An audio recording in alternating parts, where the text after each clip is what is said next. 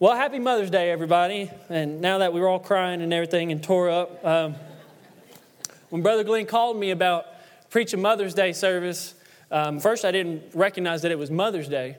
And then when my sister emailed me and said, Are you excited about preaching Mother's Day service? I, I immediately thought, Man, that's like giving the keys to a Porsche to a six year old and telling them not to wreck it. Like, you know, I mean, so, and you notice none, none, of them are sitting up here with me. So if I say anything wrong, y'all can stone me and they, will just go on. They'll just move on. So, um, but no, it, will it, be good. I, I, it is an honor to come home. It's an honor to come home. This church, uh, it's an honor. It's an honor to, um, when people ask me where I come from, I can say Hillcrest Baptist Church. When I stand up in front of people and people tell me, uh, and it's not me, it's God through me. You preach beyond your years. I can say, well, I had a good mentor that I watched at Hillcrest Baptist Church. I mean, it, it is, it's a blessing. You don't know, you don't know the influence you've had on people. You don't. I can go ahead and tell you that. I know Brother Glenn gets up here and tells you that all the time. I know the other pastors. Look, I'm out there now. You don't know the impact you've had on other people. You just don't you will never understand it. In fact, we will never, I will never fully understand it until we get to glory. All right, so let's go to 1 Samuel chapter 1. Um, with Mother's Day, and when I was looking and I was praying to God about my, my sermon that He would have me give to you, and, um, I, and I pray it's not me because if it's me up here talking, it's not worth anything. But on, my, on Mother's Day, I started thinking about the importance of mothers throughout the Bible. And mothers are always synonymous with babies. You know, when when you think about the Israelites in Egypt and they're crying out to God, and they had the most powerful nation at the time enslaving them, God answers them through a mother and a baby. That's God's plan for them. When you think about from there, uh, you can go even farther back, and you think about the first promise that God gave Abraham was of a seed and his wife, as, as, as we've been told in Hebrews and throughout the Bible, they were so far gone, there was no possible way that they could have a child. But yet, God delivered through Sarah, a mother, a child, the promised seed that would bring in our Lord and Savior, Jesus Christ. When we look at Elizabeth and the great John the Baptist, that great preacher he was, but yet the miracle started with his mother being blessed. And then, last of all, we have Mary. We have Mary, a woman beloved by God, chosen vessel to carry in the Savior of the world. I mean, when God wants to do something special, He doesn't need a mighty warrior, He needs a godly woman and a baby, and it's done. So, my question that I have for you, and really the title of my message today, is the job of a mother. What is the job of a mother? And obviously, I am underqualified to talk about that. But the one who sent me here today is not. He is overly qualified to speak on it. All right? It, but the job of a mother. What is the job of a mother? And it is simply this I'm going to give you the answer, and then I'm going to show you through Hannah's life what it looks like to, have, to do the job of a mother. The job of a mother is to bring their children up in the will of the Lord. That's it. That's all it comes down to. So let's look in 1 Samuel chapter 1, and I'm going to work through the first eight verses here. We're actually going to cover this whole chapter. I'm not going to read the whole chapter, but we'll go in and out of it. But I'm going to read these first eight verses. It says this Now there was a certain man, Rathema Sophim of Mount Ephraim, and his name was Elkanah, and his son of Jeroham of Elu, the son of Tohu, the son of Zuph, an Ephrathite. And he had two wives. The name of one was Hannah, and the name of the other Peninnah. And Peninnah had children, but Hannah had none. And this man went up to his city yearly to worship and to sacrifice unto the Lord of hosts in Shiloh. And the two sons of Eli, Hophni and Phinehas, priests of the Lord, were there. And when the time and when the time was that Elkanah offered, and he gave to Peninnah his wife, and to all her sons and daughters portions, but unto Hannah he gave a worthy portion, for he loved Hannah but the Lord had shut up her womb. And her adversary also provoked her sore, for to make her fret, because the Lord had shut up her womb. And as he did so, year by year, when she went up to the house of the Lord, so she provoked her. Therefore she wept and did not eat. Then said Elkanah her husband to her, Hannah, why weepest thou? And why eatest thou not? And why is thy heart grieved? Am not I better to thee than ten sons? Let's go to the Lord in prayer. Dear Lord, we come to you today, Lord, as a body of believers here at Hillcrest Baptist Church, Lord. Um, God, we just pray that you come down on this place, Lord. I, the greatest Mother's Day gift that we could have, Lord, is if we saw a lost soul come home to the Father today, Lord. And I just pray, Lord, that I decrease, Lord, and you fill me with your word, control me with your spirit, God, that your message may be clear and present here today for any that might be lost. Lord, we love you and we thank you, and in Jesus' name we pray. Amen. The first thing that I want to show you about Hannah's life okay? And the first thing that I want to show you about the job of a mother is the day that you live in. The day that you live in is so important. For Hannah, it was the day of the, of the judges. We all know what that day was like, right? The last verse of the Judges tells us this In that day there was no king, and every man did that which was right in his own eyes. If it felt good to you, do it. If it looked right, do it. If it was pleasing to your flesh, do it. Doesn't that sound familiar? Isn't that the days we live in right now? There was political unrest in the nation of Israel at that time. When we look before the days of the judges, you had Moses, you had a central leader, you had a man of God leading the people of Israel. And man, they fought against him and they fought against him, but Moses stayed strong, and the people eventually moved on and they grew in the Lord. After him, you had Joshua. Joshua leads the people into the promised land. He does amazing things in the name of God. The people are, are, are worshiping God. They're, they're finally on path. They're doing the right things. But then after Joshua, it falls off. The leader disappears. There's no one there to lead the people. Politically, they are little city tribes. They're no longer one big nation. Not only that, was their political issues a mess, they were also spiritually bankrupt. They moved into what was called syncretism. They had the worship and the proper worship of their God, but what they were doing is they were taking worship practices of Baal and worship practices of Moloch, and they were mixing that all in and, and trying to worship God. And so you have this constant oppression come against them, judgment sent from God because of the way they were worshiping. Spiritually, they were dying. In chapter 17 of Judges, we see that even the Levite priests start making idols to worship in. In chapter 18, we see disobedience from a whole tribe. They were supposed to go out and drive out the Philistines, but they disobeyed God and moved north. Lastly, not only were they politically and spiritually destroyed, they were morally terrible. Every man did that which was right in his own eyes. In the last few chapters of uh, Judges, it ends with a civil war.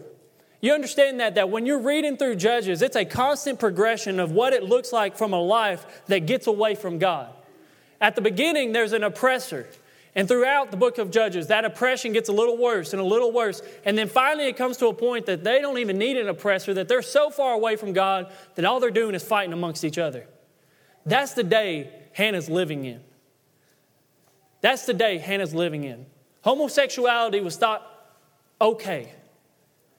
I mean, Sodom and Gomorrah days they were living in. If you don't believe me, go back and read the last few chapters of Judges. It'll show you. They, she was living in the same exact day we're living in.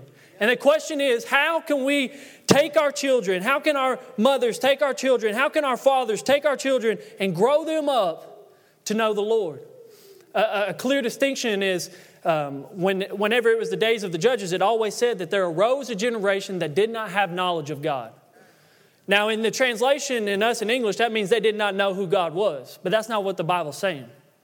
The Bible's saying that they did not have an intimate knowledge of God.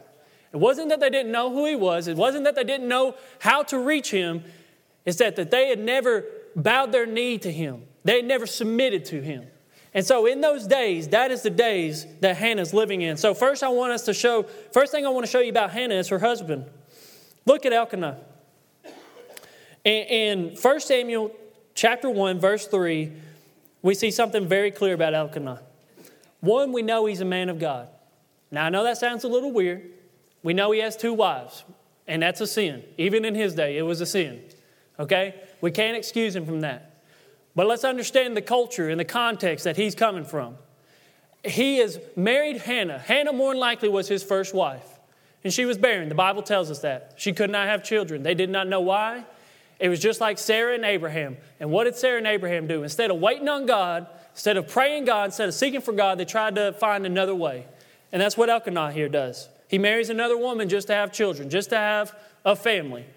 But here's something that we find out about Elkanah here in verse 3. It says, And this man went up out of his city yearly to worship and to sacrifice unto the Lord of hosts, unto the Lord of hosts in Shiloh. And the two sons of Eli, Hophni, Phinehas, and the priest of the Lord were there.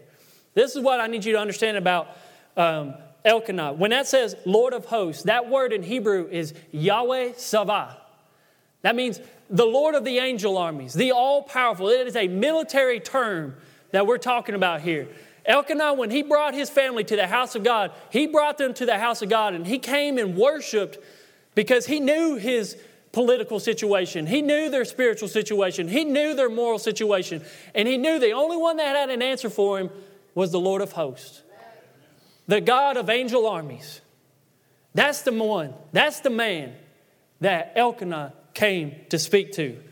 Obviously, he taught this to his family. We see, we're going to see in Hannah's life how that plays out. In his day, though, Elkanah was seeking for a leader. Elkanah's coming to the house of God and he's praying for a Joshua. He's praying for Moses. He's, he's seen his people probably literally destroy themselves on the inside, and it's breaking his heart. He's waiting for God to send that next man to come forth. All right? So that's where Elkanah, her husband, is. Now let's look at Hannah. Look in verse 9 through 18. We know Hannah's coming with him. She's coming to worship with him. We see that in these first few verses. But then the story switches from Elkanah, the man of the house, and, and the rest of the story is about the woman, Hannah, the mother of Samuel. Now, at this time, Hannah is barren. In her day, that would mean that if her husband died, she would be left with nothing. Nothing. That's why she's so distraught in verse 8 there. If something were to happen to her husband, there would be no one there to take care of her. She had no, no siblings, she had no, no uh, children, there was no one to take care of Hannah. So she comes to Shiloh with her husband, and, and let's look here in verses 9 through um, 11 how she's praying. It says, So Hannah rose up after they had eaten in Shiloh, and after they had drunk. Now Eli the priest sat upon a seat by the post of the temple of the Lord, and she was in bitterness of soul, prayed unto the Lord, and wept sore. And she vowed a vow and said, O Lord of hosts, if thou wilt indeed look upon the affliction of thy handmaiden, and remember me, and not forget thine handmaiden, but will give unto thy handmaiden a man child, then I will give him unto the Lord all the days of his life. And there shall no razor come upon his head. So, what we see from Hannah here is that she has come into the house of God and she is not praying for a leader here, is she? She lives in the same day. She knows the same moral issues that are going on. But understand this Hannah's whole security rested in a child. So Hannah is coming to God. Her husband's coming to God, praying for a leader to lead the nation. Hannah's coming to God, praying for God to make her unbarren, to, to give her fruit. And she's praying, look, and I love how she calls him. She calls him Lord of Hosts, the same exact God her husband's praying to. Lord of Hosts. See, what Hannah wanted us to understand here is that though she were barren, she knew the one that she could go to to become fruitful. And if there's a message that I want you, Hillcrest Baptist Church, to take away from you today, look, I know there's some hard times. Satan is on the attack. This day is terrible, it's rough. It, it is trying to break us apart, it's trying to put dissension in the body. But here's the thing even though that it might look barren sometimes, and even though it might look like it's dry out there, there's a Lord of hosts that can send some fruit. There's some fruit out there that can be harvested if we will come and weep before God and seek God in bitterness of soul. Look, Hannah's here. Her, her whole approach to God here is she is broken. That is what it's trying to show you there. Her words, the, the words that describe her, is totally destroyed. She is laying out before God in bitterness of soul, weeping in tears. Uh, and, and, and I, I believe that, that God just moved on me while we were singing because I, I couldn't help but not cry. I, I was sitting, I'm not a man of I'm not a man of tears. I'm just not. Those of you that grew up with me, you know I'm not a man of tears. But I, I was sitting there and God just broke over me as we're sitting there we're singing about how His blood has covered me, me, someone that was so barren, someone that was so dead inside, but yet His blood covered me. And then we move on and we talk about the blessings that He's given us. And, I, and I'm sitting here and I'm thinking, even though I'm situated on a mountain out in the middle of nowhere, He has blessed me above and beyond anything that I could think capable of. I mean, there's so many blessings that He's given me. But understand this when we come to God like that, you want to know how to fix the problems in Hillcrest Baptist Church? Come to God broken. Come to God broken, weeping, in bitterness of soul. And this doesn't just go out to those of us who are in the congregation. I'm talking about from head down. If you want to fix the problems in Hillcrest Baptist Church, you want to fix the problems in your own personal life, we've got to come to God broken and in bitterness of soul, saying, I can't fix this. I need a Lord of hosts, I need an angel army to come down here and clear the way for me because I can't do it. That's where we've got to come to. But also, another character is introduced here with Hannah. We see Eli. Eli and Hannah and Samuel, Hannah's family, Samuel and, and Hannah and Eli and his sons are constantly contradicted. God is trying to, uh, in this story, He's trying to show us what a true life of living for God should look like and what a, what a life not living for God should look like. But what He's also trying to show us here is it doesn't matter where your position in life is. It doesn't matter who you are. Look, I, am up here preaching to you today, not because there's something special about me, but because this is the gift God has given me. It's no different than the gift that God has given you. I'm not deserving of any honor, I'm not deserving of any praise. I have no right to sit here and judge you because I'm a sinner just like you are. But this is the gift God has given me, so if I don't use it, then I'm going to be in judgment. That, that, that's, what, that's what God's trying to show us here is that there, it doesn't matter who you are, it matters the way you approach God. And here Hannah is. She is coming. She is coming broken, not even over the spiritual situation of their nation, not over the moral situation of their nation, not over the um, political situation of their nation. She's coming broken just because she doesn't have a child. And here's the man of God who's supposed to be leading them, who's supposed to be dealing with all these issues, and he's sitting on the job. He's sitting there. Look at him. It says, Now Eli the priest sat upon the seat post of the temple. And you know the story. Eli is sitting there watching Hannah as she's praying and she's weeping and she's seeking God. And, and what, what does he do? He, he considers her to be drunk. There's no spiritual discernment about Eli. There's nothing about Eli that says, man, this woman right here is in deep spiritual distress. How can I comfort her? How can I help her? Let me just show you some of the differences between um, Hannah and Eli. One, we know Hannah was a woman. In that day, that, that was almost considered property. It was almost that low. Not only that, she was a barren woman, which means people looked on her as if she were accursed, as if she had done something wrong, that God had judged her and would not allow her to have children. Then we see Eli. He's the high priest of Israel. Man, he's decked out to the nines. He's wearing gold. He's got the 12 different stones of the tribes of Israel. Understand, he gets to walk into the temple of the presence of God once a year. No one else can do that. No one else can do the things that this man can do. And yet, he's sitting on the job. It reminds me of a, a church that I got to go preach at. We do Great Commission projects. Um, and, and this one church I went to, it was in West Virginia. And I, I looked at this church and I walked up and, and I did, uh, I, I, judged it, I judged the book by its cover, is what I did. And I walked up to it and I looked at it and I said, man, this is gonna, this is gonna be rough. I can go, I can already tell it. Pastor was nice to me. He was a great man, but he was really nice to me. But I, I walked in there. I mean, it's not updated. It's not pretty. It's not anything that we, it's, it cannot even compare to what we have here. And I just looked at it and I, I don't know. And the message God had given me was about love your brother. Let me tell you something. This whole church was the nicest people I ever met in my life. I mean, I was wiping slobber off of me trying to get to the pulpit. I mean, they, every single person in the church came up, shook my hand. Every single person introduced. Every single person said, "Man, we're so glad to see you." And my message is about brotherly love, or, or is about, um, sorry, prodigal son. Luke 15 is what I was preaching on, and how you should love your brother. Uh, God, that ain't the right message for this group. I don't know what you're thinking, but this ain't gonna work. God said, preach it anyways. So I got up there and I preached that message. I preached it just like I do any other message. I preached my heart out. I did my best. And man, I'm telling you, that place, when we went to invitation time, was filled at the altar. People crying, people snotting all over each other. I mean, I, ain't never seen anything like it. It was, eh, eh, and it just blew my mind.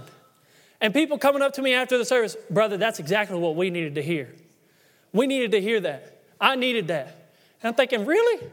I've never even seen you before in my life, and you're already inviting me over to your house. Like, I, I mean, it was, it was mind boggling.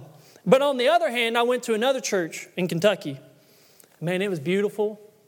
It was a beautiful church. And I was preaching on being faithful in your attendance and not just being a, a, a body in the seat, but actually being faithful. You understand that church isn't just coming. This is not church, this is just a building. You're the church. Everywhere you go, you should be at work for your father. And, that, and so that's what I was preaching on. And man, at this church, I'm thinking, man, this is going to be great. This everything looks great. Everything looks like it's ready. And man, I preached my heart out of that church. They all stood, looked at me stone cold, and walked out the door as if nothing. They, they just came. They came to just do their duty. That's the, that's the picture God's trying to show us here with Hannah and Eli. One's coming to meet God, the other one's coming just to do a duty.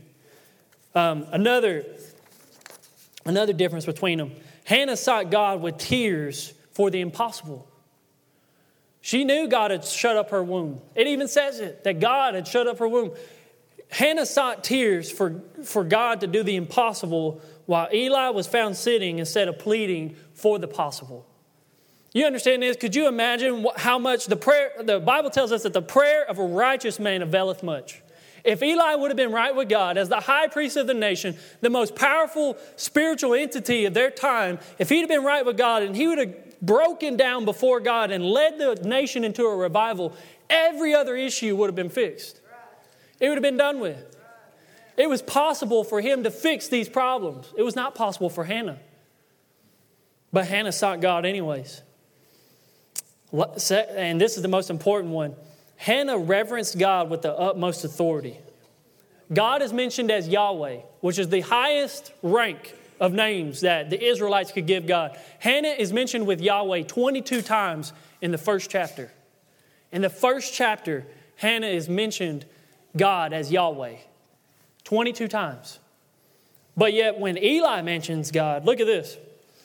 In verse 17, it says, Then Eli answered her. This is after Hannah ha- has begged for him, after Hannah has told him why she's all broken down. In verse 17, it says, this, Then Eli answered her, Go in peace, and the God of Israel grant thee any petition that thou hast asked of him.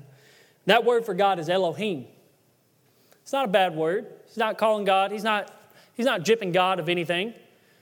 But you know what he's doing? He doesn't have the same reverence as Hannah did. What he's saying is the God of Israel, you know, the God of our country. He doesn't say the God of the world, the God of the universe, the God of angel armies, the God of the one that can fix anything that I need. That's not the God he's talking about. He's just, it's a casual reference. Elohim, God of Israel. It's just a passing reference. Lastly, Hannah lowers herself to those appointed over her. Five times she calls herself a handmaiden. In, in verse 11, she says it three times. And then in um, verse 17 and 18, she says it twice to Eli. Twice to Eli. Three times she lowers herself to God, and a handmaiden in their days would have been like a slave. It, it's the lowest you could go. It would have been, a, a, it's not a wife, it's not anything. You just do whatever your master is asking you to do, basically. That's what she lowers herself like that in the face of in the presence of God, and she even lowers herself that far in the presence of the one that God has set over her. I mean, we're seeing something about Hannah here and the reverence and respect that Hannah has for not only God's authority, but for the authority that God has set over her life. Look, I'm a firm believer that God created man and woman, and they, He created them equal and He loves them equally. But look, we have totally different responsibilities. Totally different responsibilities. And in Ephesians uh, chapter 6, it breaks down those responsibilities for us.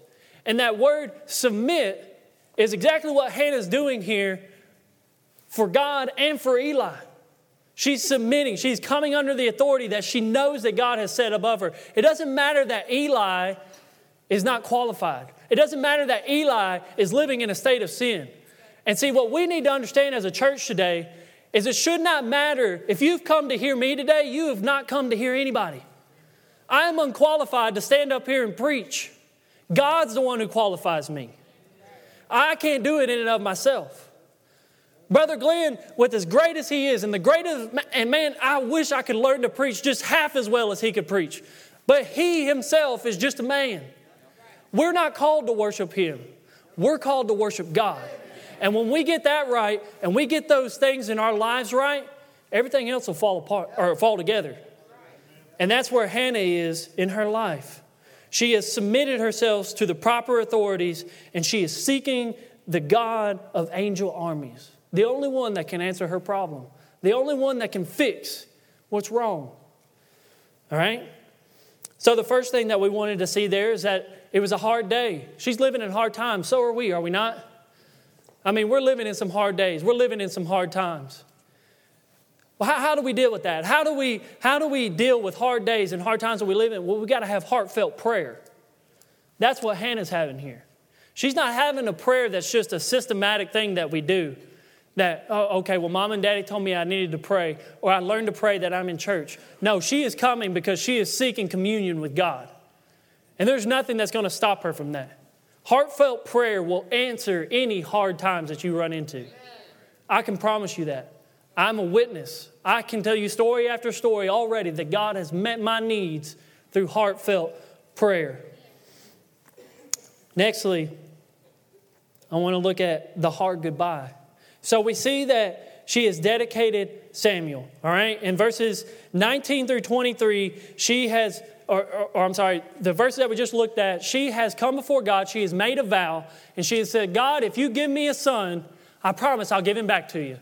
I won't keep him. He won't be mine, God, he'll be yours. In verses 19 through 23, we see that Hannah's prayer is answered. Look at it with me. It says, And they arose up in the morning and worshiped before the Lord and returned and came to their house to Ramah. And Elkanah knew his wife, and the Lord remembered her. Wherefore it came to pass when the time was come about that after Hannah had conceived, she bare a son and called his name Samuel, saying, Because I have asked him of the Lord. And the man Elkanah and all of his house went up to offer unto the Lord the yearly sacrifice and his vow. And Hannah went not up, for she said unto her husband, I will not go until the child be weaned, and then I will bring him, that he may appear before the Lord and there abide forever. So there's three things I want to point out here. One is we see the faithfulness of God and Hannah's husband. Elkanah comes back in the picture here. Hannah has vowed a vow to God, and God's came through for Hannah. But not only that, her husband comes through for Hannah. Look, if you read Numbers 30, verse 13, you will understand that any vow that Hannah made, her husband could cancel. Hannah came searching God's will, praying and making a vow to God that if she give him a son, that if, she give, if, she, if, if he gives her a son, that she'll give him back to him. But here's the thing Elkanah had the power to say, No, I'm going to cancel out that vow. That's my son. I'm not giving my son up. Numbers 30, 13 shows us that in their day. But here's what we see about Elkanah, he, he accepts the vow. He's faithful. Not only is her God faithful, but her husband is faithful to do that which she's vowed. Do you see the cohesiveness of the family that is seeking God's will? You want to know what the problem, you, you want to know how to handle the problems in your day? As a family, as a unit. The mother and the father are to raise the children to know God's will through heartfelt prayer. It doesn't matter if the days are hard or if the days are good, that is what you're called to do. And that's what we see here take place. There is a faithfulness between God and her husband. Secondly, We see a preparation she gave her son. This time of weaning could be around three years. Understand that. Three years that she spent. It, and, and when it says weaning, I believe personally, she prepared Samuel to where he would not be a burden for Eli. Eli was getting old. You find that out in the next chapter. Eli's getting old. And he needs somebody to serve him and to just help him in his duties. You know, a baby is not going to be able to do that. Eli's going to have a lot of trouble trying to feed a baby and keep a baby supplied. I mean, Hannah, what she's doing here, she's not breaking her vow. She's preparing her son to be able to carry out what she has vowed him to do. Now, here's what I need you mothers to see, because it'll rip your heart out. It ripped my heart out. I about broke down crying reading it. Understand this when she is raising Samuel and she's preparing Samuel, she has to let her son know she's going to let him go. She has to let Samuel know, son, I'm preparing you to turn you back over. You're not going to live with me, you're not going to be with me forever. I've got to give you up because I made a vow to God. And she had to teach her son why that was important and why she had to do what she was going to do. I mean, could you imagine? I don't even have children. I don't have, I don't, my best friend and Addison Melissa just had a, a little baby, Cora. And man, that's not even my child, and I'm not going to let her go. I'll fight every one of you. I'm not letting her go. But could you imagine your own flesh and blood? And not only are you having to raise them and bring them to a point of understanding, you're having to teach them that you're going to have to let them go, that you're going to have to physically give them over to Eli. Not only that, you know where they're going. She, she I mean, he, she, yeah, he's going to serve in front of the Lord, but she knew the, who Eli was. She knew the problems. I mean, it was well known the problems that his boys were causing throughout Israel. She knew the, the, the filthy, vile things that were going on, the, the messed up worship that was going on. But yet, she had to prepare her son for that. Moms, understand this. Listen to me. If you're not preparing to let your children go, then you're doing a disservice. Not just to you, but to our entire country, to the entire world. You're doing a disservice. The millennials that have come up, this last generation, they say that the mother is a helicopter mother, which means anytime that the millennial needs something. He picks up the phone, calls mama, and mama shows up on the scene and fixes the problem. Look, that's not what we're called to do. That's not what you're called to do. You're called to raise that child up to such a point that at one point in time you can let them go off in their own and you know that they're chasing after the will of God. That is your role as a mother, and that's what Hannah's having to do here. And then lastly, we see, we see she brings her only son to Shiloh to be faithful to her vow. Do you know what Shiloh means? This is where Shiloh is where the temple or the tabernacle was at that time. You know what Shiloh means? It means that which belongs to him. So you can imagine as she's walking down that road, as she's bringing Samuel to give him away, she's walking knowing she has to let that boy go. She's, she's walking one way with her son, knowing that when she walks back, it's just mama. Samuel's not coming back. The resolve that it would take for Hannah to give away her son. But here's what I need you to see God did the same thing with us. God did the same thing with us. He sat there on the portals of heaven with his only begotten Son, Jesus Christ, sending him to an earth that he knows what's going on, the vile things, the horrible things. Not only that, he knows what they're going to do to his son. And yet he let him go anyways. He released him. I mean, if that doesn't get all over you and if that doesn't show you the love of God that He has for you today, if you are lost and you are dying and you are on your way to hell right now, let me tell you something. It's not because God wants you to go there. It's because you have chosen, you have rejected the sacrifice that He has given for you. You've, you, have you have not only rejected it, He has poured out His love to such an extent that you would never be able to repay it back. But yeah, you've chose, you know what? That doesn't matter to me. Now, you would never let your own son go. You'd never let your own daughter go. You would never let your kids be mistreated. But yet, God did it for you, and it doesn't bother you one bit.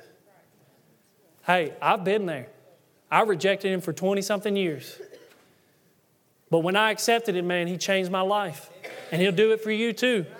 Salvation's here for you today. But the hardest thing to do is to let go. We know Hannah rejoiced. Chapter 2 gives us her song. She sings a song of praise unto God. But we don't need to forget that that mother had to leave without her son. The hardest time that I've ever had in my life, the hardest moment I've ever had in my personal life was when God called me to Clear Creek. Bible Baptist College, up in the mountains. We have 50, 60 students, nothing special about it. And I'm sitting there the day, the next day, we, we've got the U-Haul, we've got it all loaded up, everything's gone good, everything's been smooth. And the next day, I have to pull out and I've got to leave mama behind. I spent that whole night as a full grown man wrapped in my wife's arms, crying in tears because I had to let mom go. And you know what? Each time that I have to go back to school, I've got to look mom in the eyes, and you know what mom's got to do? She's got to let me go. And every time, every time, it breaks us. It hurts. It hurts to let your kids go. Doesn't matter how old they are, it hurts to let them go. But Hannah knew, Hannah knew that she had to let Samuel go. And she had to build him up to be ready to do the Lord's will. Lastly, and we're going to close and we're going to go into invitation. We've looked at the hard day that they lived in. We looked at the heartfelt prayer. We've seen the hard goodbye and the gut wrenching fact that eventually, you as mothers, your job is to raise your kid to let them go be with the Lord. That's your job, to raise them, to let them go. But lastly, and this should be hope and encouragement for you. Look in verse 28 with me, chapter 1, verse 28. It says, Therefore, this is something I've learned in school. Anytime you see a therefore in the Bible, it's important because it means for this reason. Hannah is saying, Hannah is looking at Eli and she is saying, For this reason, I'm going to let my son go. She says, Also, therefore, also I have lent him to the Lord. As long as he liveth, he shall be lent to the Lord. And he worshiped the Lord there. The importance of that word lent it's the same thing that is meant today. If you go out to a bank and they lend you money, they're going to charge you interest. And they're going to expect more money back than what they gave you. That's what Hannah is talking about here.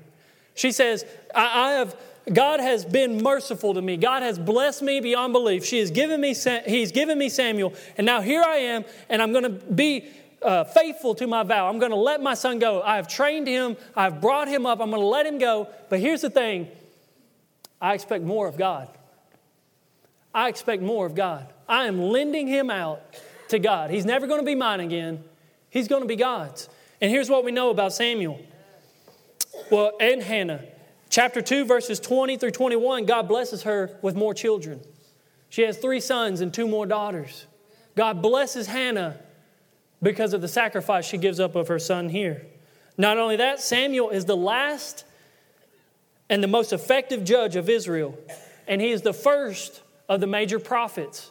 Hebrews 11 shows us that. He is the only prophet mentioned by name in the Hall of Faith. I mean, he was lent out for so much more than Hannah could ever allow him to do.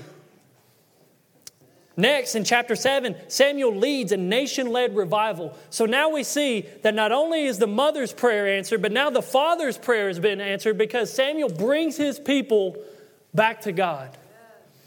In chapter 9, Samuel anoints the first king of Israel, Saul. And although Saul had as many mistakes, Saul set the foundation for the king of Israel. In chapter 9 or chapter 16, Samuel anoints God's king for Israel and plays a part in the messianic prophecy. I mean, understand this. When people are looking back over the scriptures and they're really trying to find messianic prophecy and draw things out of it, they begin at Samuel.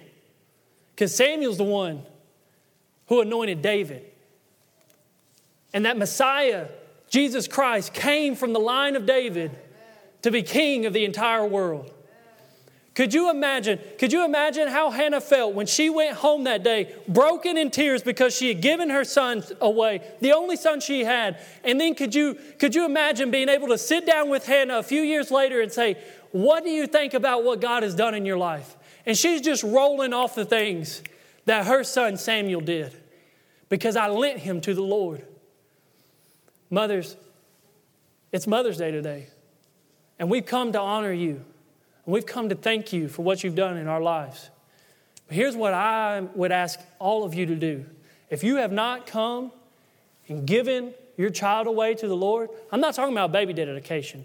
I'm talking about really giving them away. No matter what comes, no matter what hard days come, my child is God's. Do it today. Come today and give that child away. But it goes beyond that as leaders in the ministry, Brother Shane, Brother Glenn, Brother Mike, if there's a part of your ministry that you're holding on to and you're just not going to let go, come give it away to God. He can do so much more with it. He can do so much more with my ministry than I could ever possibly do with it. And I know you know that. I know I, am the pipsqueak among all you. But sometimes God uses a pipsqueak to get to the man on top. But it doesn't stop there. If there's a Sunday school teacher, if there's a VBS, if there's AWANA worker, if there's just a man or woman in here who has never surrendered to God, today is your day of salvation. And He will do so much more in your life than you could ever possibly do on your own.